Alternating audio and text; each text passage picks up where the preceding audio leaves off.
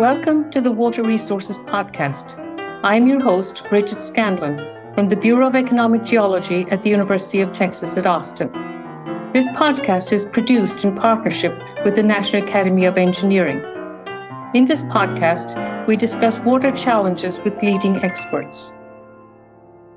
Today, I would like to introduce Dr. Chris Funk, uh, our guest on the podcast. Chris is the director of the Climate Hazards Center at the University of California, Santa Barbara, and he's a lead scientist with the Famine Early Warning System Network and also published a book this past year titled Drought, Flood, Fire How Climate Change Contributes to Recent Catastrophes. So we're delighted to have uh, Chris chatting with us today. And Chris, I think it would be great to start off with your recent blog posts and everything on the Eastern Horn of Africa and maybe a little bit of background on the Famine Early Warning System Network, FEWSNET, and what you think is happening in East Africa these days and what the outlook looks like. Thanks, Bridget. Yeah, so maybe I'll start with the back in 1984 which was the year of a terrible famine in Ethiopia and Sudan, where more than a, a million people died. And, you know, this was a really huge travesty. And in response to that, the US government and the US Agency for International Development set up the Famine Early Warning Systems Network, which has been a really important part of preventing a catastrophe of that magnitude from reoccurring.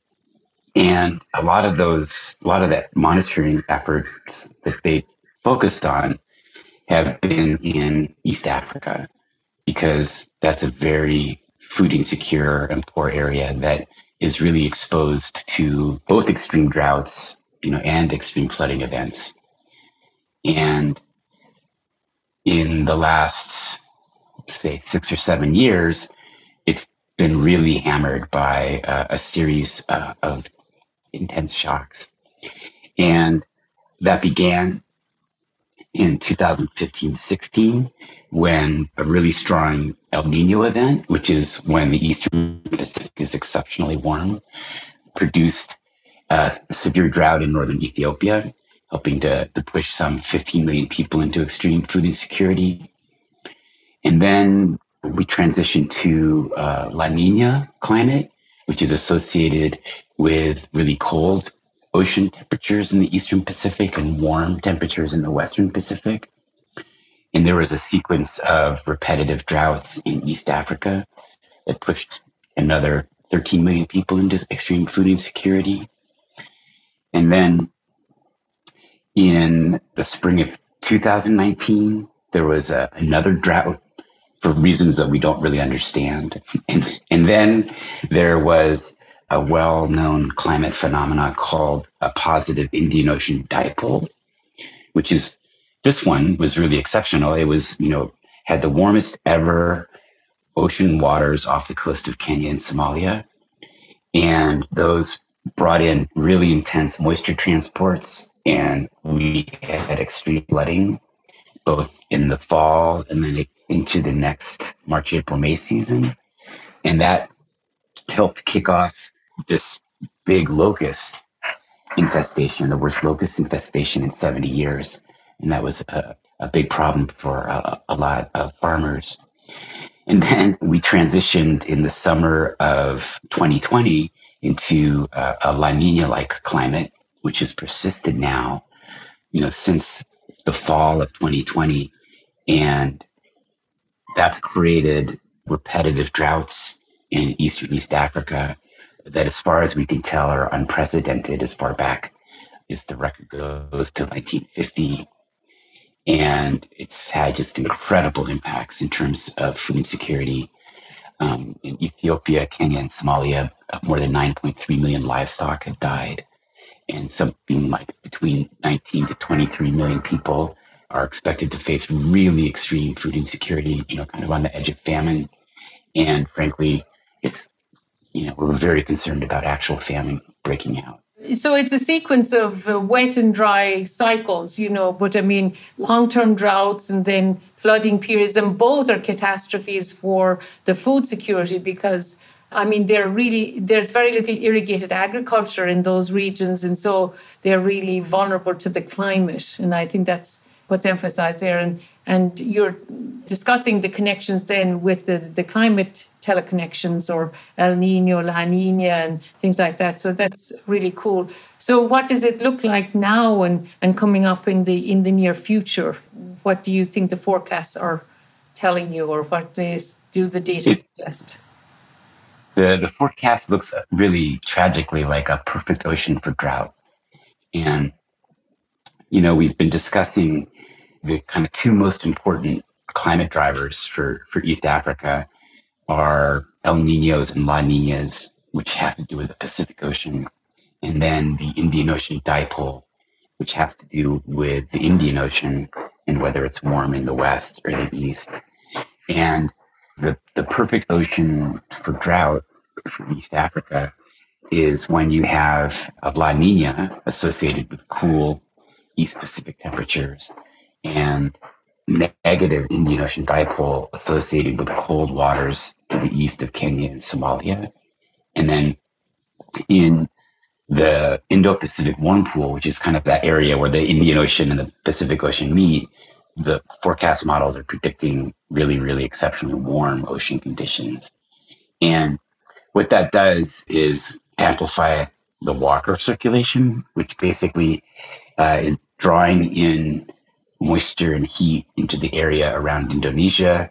That gets rainier than normal. The air ascends and then goes to the west and descends over Ethiopia, Kenya, and Somalia. And so, you know, we're just about to, to post a blog uh, in partnership with our colleagues at NASA saying that we think it's very likely that this region is going to experience a fifth drought. And not just a fifth drought, but probably a very dry fifth drought. And, you know, something that you can appreciate, Bridget, there's kind of two pieces of this. One thing is that the water in the soil has really been depleted. And so the hydrologic simulations from our friends at NASA are showing that like, even if the rains are normal, the soil moisture conditions are still going to be below normal. And then our group here at Santa Barbara is contributing, you know, kind of analog analysis that's showing that because the models are predicting, you know, a, a strong gradient La Nina and a really negative Indian Ocean dipole, that we think the likely outcome is going to be a very, very poor rainy season. So you have kind of both of those things convolving. And so and so that's for October, November. There are two rainy seasons in the eastern horn of Africa, right? So October, November, yeah. December, and March, April, May. So this this October, November, December will be very dry. What about March, April, May next year? Do you have forecasts for that also? Yeah. So the paper that I'm working on right now. Well, so let's begin with the statistics. So the, the statistics say that that since the Western Pacific warmed up following the 1997-98 El Nino, there have been 12 La Nina events, which is a lot, right? Almost every other year. And whenever there's been a La Nina condition in October, November, December, 75% of the time there's been below normal March, April, May rains the following season. And this is the piece of the puzzle that we think is really tied to climate change. And so I've been just working feverishly on this uh, because it's so you know potentially important. And and what that research is really showing, I, I think, in a very convincing way, is that you know when there's a La Nina, let's say that it's October and there's a La Nina condition, you know, we know that that amplifies the trade winds over the Pacific, you know, which is the most steady, energetic, persistent set of winds in the tropics, right?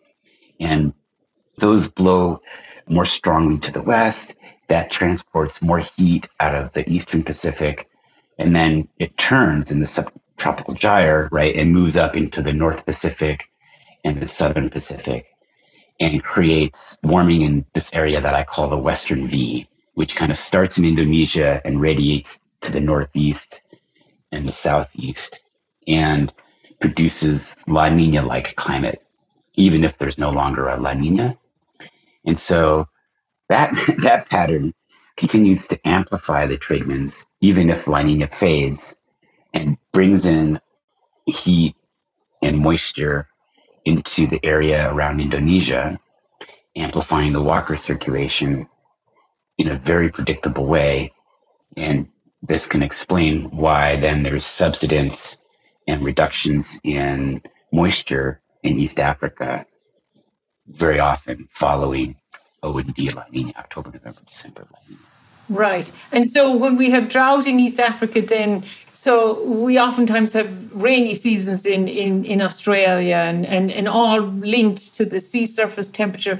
So your understanding of these sea surface temperature effects and your ability to forecast has advanced tremendously in the past decade, right? I mean, we had a drought in 2011 in Somalia, nearly a quarter of a million people uh, died.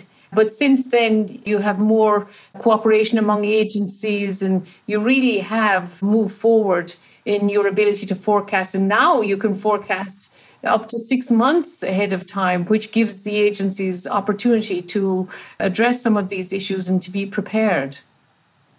That's right. It's right. It's and it is. It's really exciting in terms of how quickly we're advancing as a scientific community on these fronts. In a way, I, I, I think it's a relatively simple combination of three things. One is just, you know, decades of research into the Indian Ocean dipole and La Ninas and El Ninos. I mean, these are these are you know things that we're familiar with. And then, you know, I think it's the ability of the climate models to predict these things pretty darn well, in part because they were developed to predict things like El Ninos and La Ninas, right? So they're really good at it. But then I think the third thing is an appreciation that climate change is producing, you know, very frequent extreme states and that these models can capture. And I, I think that that needs to be a filter by which we interpret these results. And so, you know, if you combine those three things, you know, it's in a way, it's relatively easy to do the work that we do here at the center, you know. And I think the fourth thing is that now there's, I think, a growing recognition of that potential. Um, and I think a good example of that would be in June of 2020. I sat down and used techniques that we had done in the past to predict the October, November, December rains with observed sea surface temperatures. So we had used that to predict a drought back in 2016. But I, you know, in 2016, I had done that forecast in September. And now I sat down in June with the climate model forecasts and I was like, holy moly. You know, you can you can look at scatter plots of this stuff, right? I mean, so you can know if you know.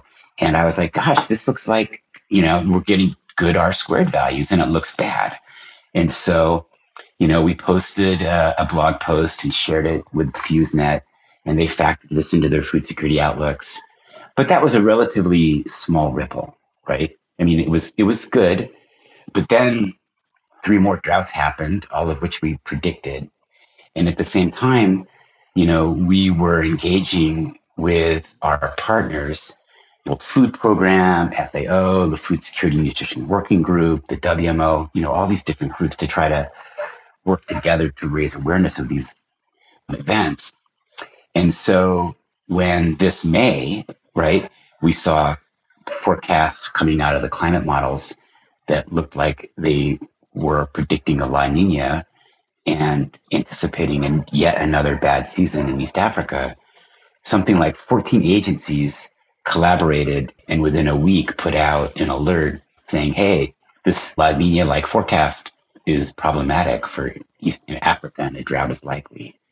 And that's that's pretty stunning, right? I mean, well, that's so, ex- extremely powerful to get all of these agencies to collaborate. And, and then you have people looking at different aspects. You have people looking at conflict, you have people looking at the food production and, uh, you know, all aspects. So it's great to have that collaborative network and to be working together. And I think that's what evolved from the early famines and realizing that nobody could be a lone ranger and you had to, to work together. And it gives people confidence in those forecasts, uh, you know, when they see so many agencies behind them and they're all motivated then and trying to address the issues.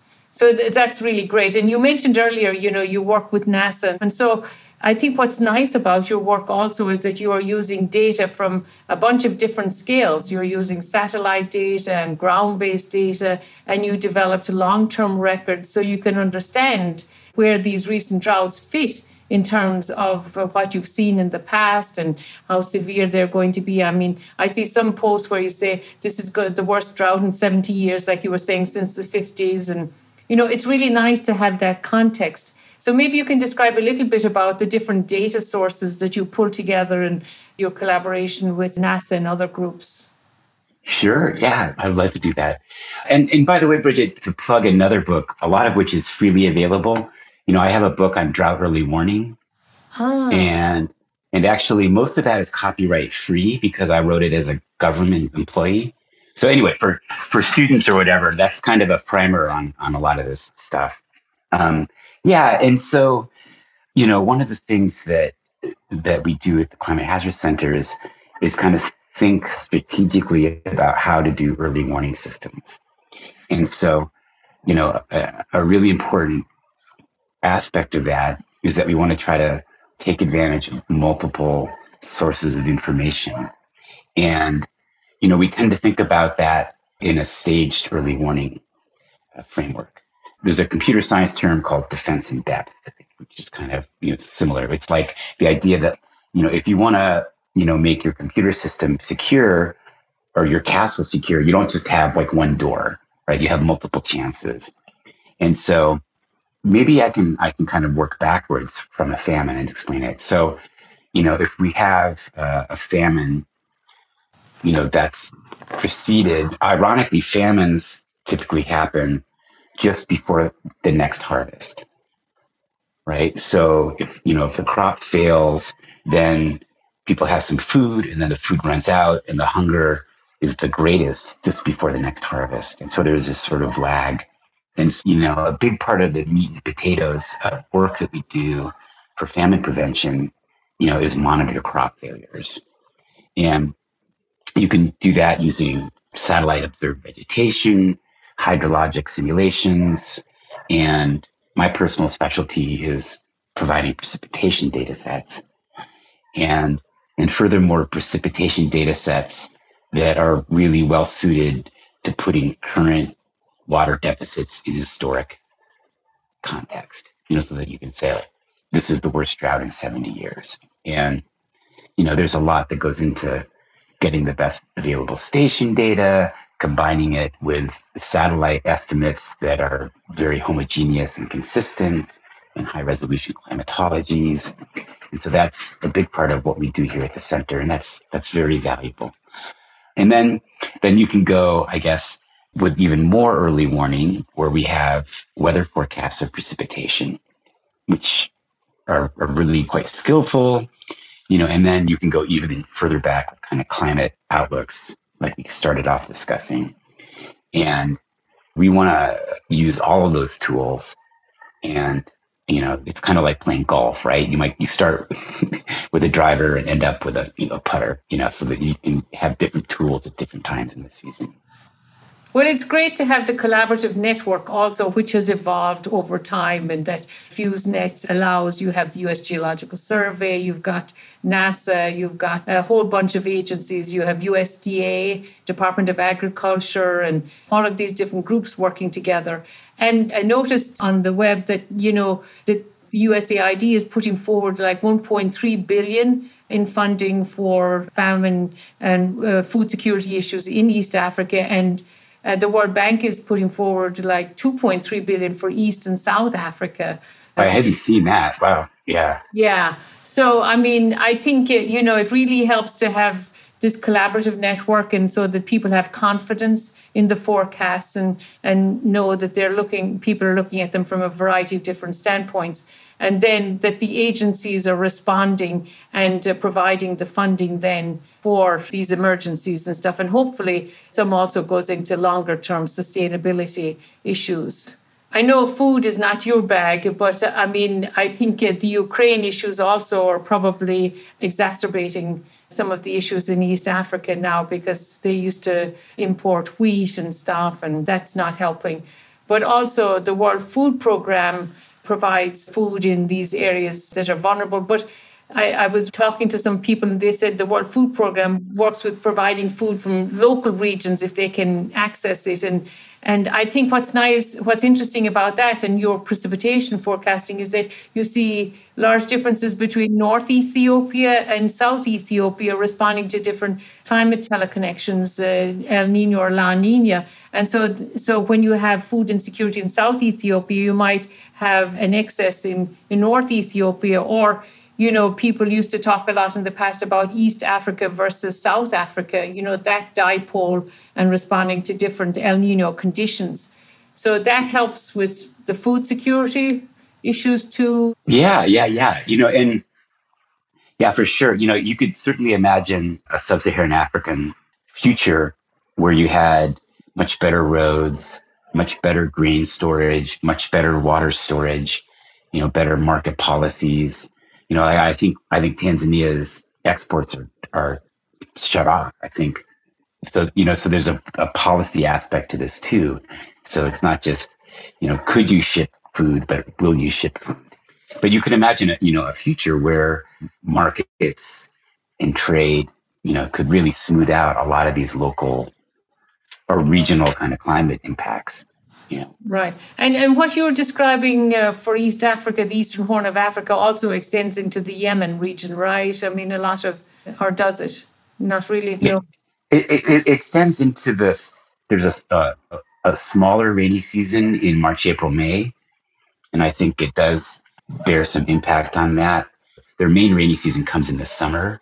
Okay. And I haven't studied that one and and I, what I like about the FEWSNET website and stuff that you also consider conflict issues and and so you're really trying to understand what the causes of the food insecurity, water insecurity, and other issues are, and considering a lot of different factors because you need to understand those if you're going to try to resolve the issues. And so working in these large groups helps you address many different topics. I mean, I think we have a parallel in, in the US with many of the things that you're doing. I mean, I think the US Drought Monitor brings together a lot of different data types and data sources and stuff and and it's fantastic to look at that when we're in drought you know and look at the time series and you're living in California where you you see these you know droughts and floods and stuff and and so having that data those data are very valuable and then you mentioned, you know, maybe in the future, sub-Saharan Africa can move forward with, you know, improved roads and all that. So in, in California, we're still trying to address those issues, you know, trying to take stormwater and flood water and store it in depleted aquifers and, and change how we manage reservoirs with these wet and dry cycles. And so, you know, this is the way it's going to be for many regions with the increased intensity of these uh, climate extremes. Absolutely, Bridget. And, you know, and I think an important thing to remember, you know, is that a, a climate hazard, you know, has a, a, climate shock component, and we certainly seem to see climate change exacerbating that. But you know, there's also aspects of exposure. I mean, so from the, the classic example, I think, is if you look at real estate on, you know, the the, the southern coast of the United States, where hurricanes strike, you know, you see these these big increases in the economic losses associated with hurricanes, and the, the, the WMO thinks that there's a pretty credible fingerprint of climate change on that. But you also have increasing exposure due to people. You know, like the example in California is that if you look through the drought, you know, I think the acres of almonds planted is gone up every year. So you have this kind of bizarre, perverse incentive where drought you know the the prices for pecans have and almonds have gone up and so the acres planted for almonds have increased you know drawing yet more water out of our aquifers Right, right. And, and the California with the Sustainable Groundwater Management Act are, are trying to address that over the next 15, 20 years. And in the past, if you had a drought in California and you were growing a seasonal crop, you know, an annual crop, you could fallow during that drought. Mm. The tree crops and these perennial crops, almonds and pistachios and things like that, you you can fallow, and so then you have to to irrigate. But so it can get quite uh, complex to discuss your book a little bit. I mean, I, I, really enjoyed reading it. I mean, very conversational and you learn a lot, but you're trying to put forward a couple of key messages which came across and resonated with me. Most of the time in the past, when I've thought about climate change, it's always been precipitation trends and we really couldn't figure it out or whatever. But I mean, the impact of temperature is very important and the ability of the atmosphere to hold moisture. So maybe you can describe a little bit about what motivated you to write that. Sure. The motivation for wanting to write the book began with some climate change attribution studies that were associated with the 2015-16 El Nino and then the 2016-17 La Nina and droughts in Ethiopia, Southern Africa, Somalia and Kenya, you know, basically where we showed that climate change essentially amplified the first the El Nino and then the La Nina, you know, impacting 50 million people, 60 million people. I wanted to share that story, a heavy lift, but I wanted to try to let people understand how climate change is working. I, I, I kept hearing, you know, people asking each other whether they believe in climate change. And I don't think that's the question that we should be asking. A lot of the parts of climate change are things that we can all understand. And you know, one of them is the the link between warmer air temperatures and the fact that warmer air can hold more water and then the implications of that for both flooding and droughts. You know, this is something that quite literally we can sense, right? And so, you know, we all know that that when it's hot out, you know, that evaporation goes up. We can all understand that in, you know, a warmer parcel of air, you know, by definition, the nitrogen and oxygen molecules are bouncing around faster. They move apart from each other, and that makes more room for water vapor molecules to, to fit in between them. This is physics, right? I mean, there's just zero to believing at this point, right? Going forward from that, that leads to some really, you know, profound repercussions. One of them is that in you know the rainiest of of rainfall events, right, we tend to see more extreme precipitation. So you know every degree uh, of of warming increases the amount of water in the air by about seven eight percent, and that turns out to make a pretty big difference. You know if you have an extreme precipitation event. So and so this is something that shows up you know, really robustly, you know, both in climate model simulations and in the overall statistics. So Las Vegas, this week is, you know, last week was flooding in Las Vegas and, and Death Valley, you know, and it can be hard with any one of those individual events to say that this is climate change. I mean, there are people who can do that. And, you know, there's some like interesting discussions in the book about modeling studies of, you know, hurricanes that hit Houston and, and how you can you do a, a climate change analysis and attribute part of that to climate change. But there's just no doubt that in aggregate, you know, we see this increased extreme precipitation.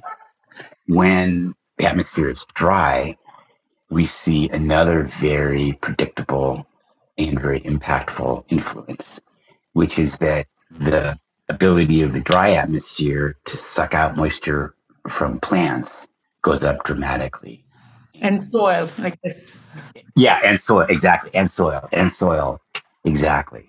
You know this amplifies the the effect of droughts in terms of agriculture in terms of rangelands and then it also has a and this is something that i learned during the book. I mean so i finished the book uh, my great editor from, from cambridge came back and said chris you got to add a chapter on australia because the there had been the black summer right these incredible droughts there being the, the person that I am, I couldn't just write the chapter. I actually had to go and get the data.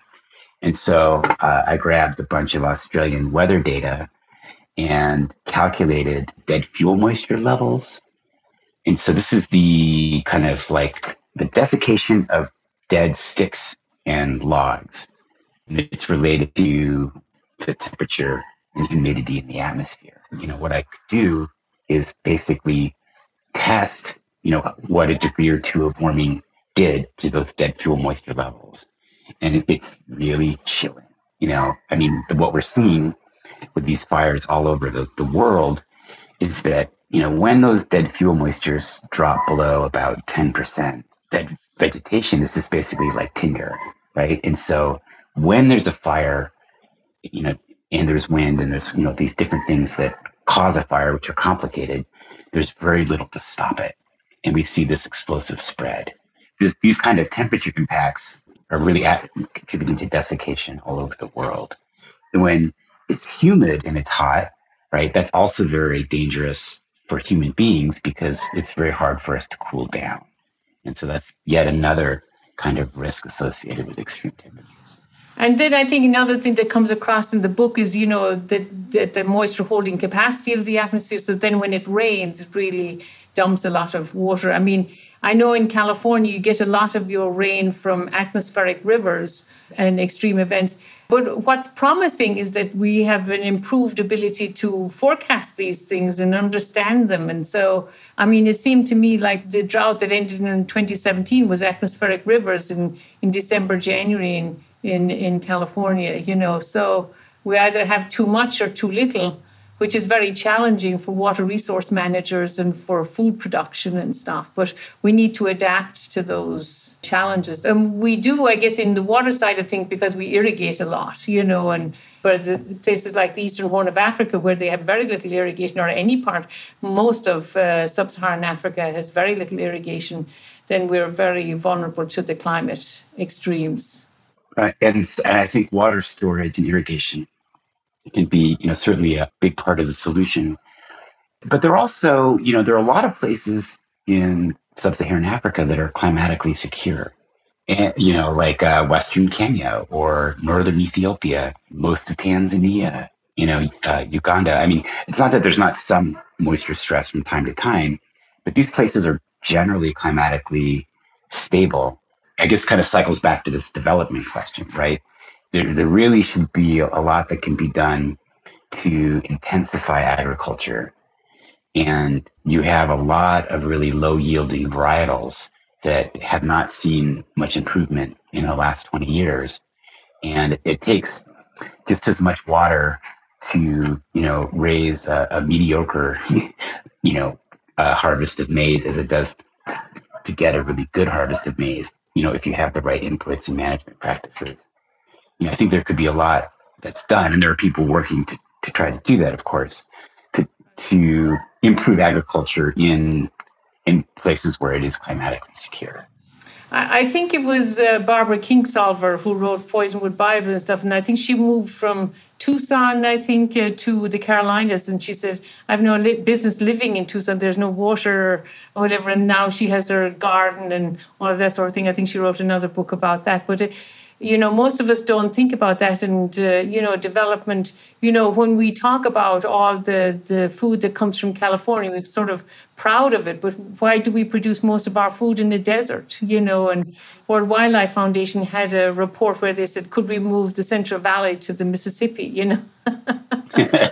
So i mean it's not just uh, physical aspects, of course, it's a lot of social and economic aspects that feed into it also. But when you talked about those climate secure areas, you know, maybe we should consider more development in those regions and more food development and then more movement from those regions to the other regions that are less climate secure and challenged. And, and it's important to realize there are success stories, you know, out there. Like was telling you, I had a call at seven this morning, and this was with some people from the, the you know the Gates Foundation, you know, who've really invested a lot in agricultural development in Ethiopia, and you know are seeing some really big increases in crop productivity. FEWSNET by its nature is always, you know, looking out for the you know the people who are most in harm's way, which can be depressing. but, but we also have to remember that there's lots of people who aren't in that category, and there's lots that can be done, you know, to to to increase the welfare of people. Right. And I think, you know, we're in a pretty tough situation these days with increasing energy prices, fertilizer prices, shortages. And then also, I was talking to some folks yesterday from United Arab Emirates, and they were saying the workforce in the in agriculture has greatly reduced since COVID. Also, so mm. I mean, and, you know, people that can operate a, a tractor or whatever in Africa and things like that. You know, so there are a lot of challenges these days, and food security is going to be a critical issue for, for many regions. But I think what's really promising with your work then is how you can forecast and you're increasing the length of time that you can forecast and then all this interagency cooperation and then funding from groups like USAID and, and World Bank to, to help with these situations. Yeah, I think it's really important to to you know if, if you think about climate change as expressing itself as a series of extremes, then you know that opens the pathway to prediction and adaptation. You know, so so here would be just one example. You know, one of the the things that I'm worried about is that increases in humid heat, you know, in places like Nigeria or South Sudan, southern Tanzania, um, can impact worker productivity, right?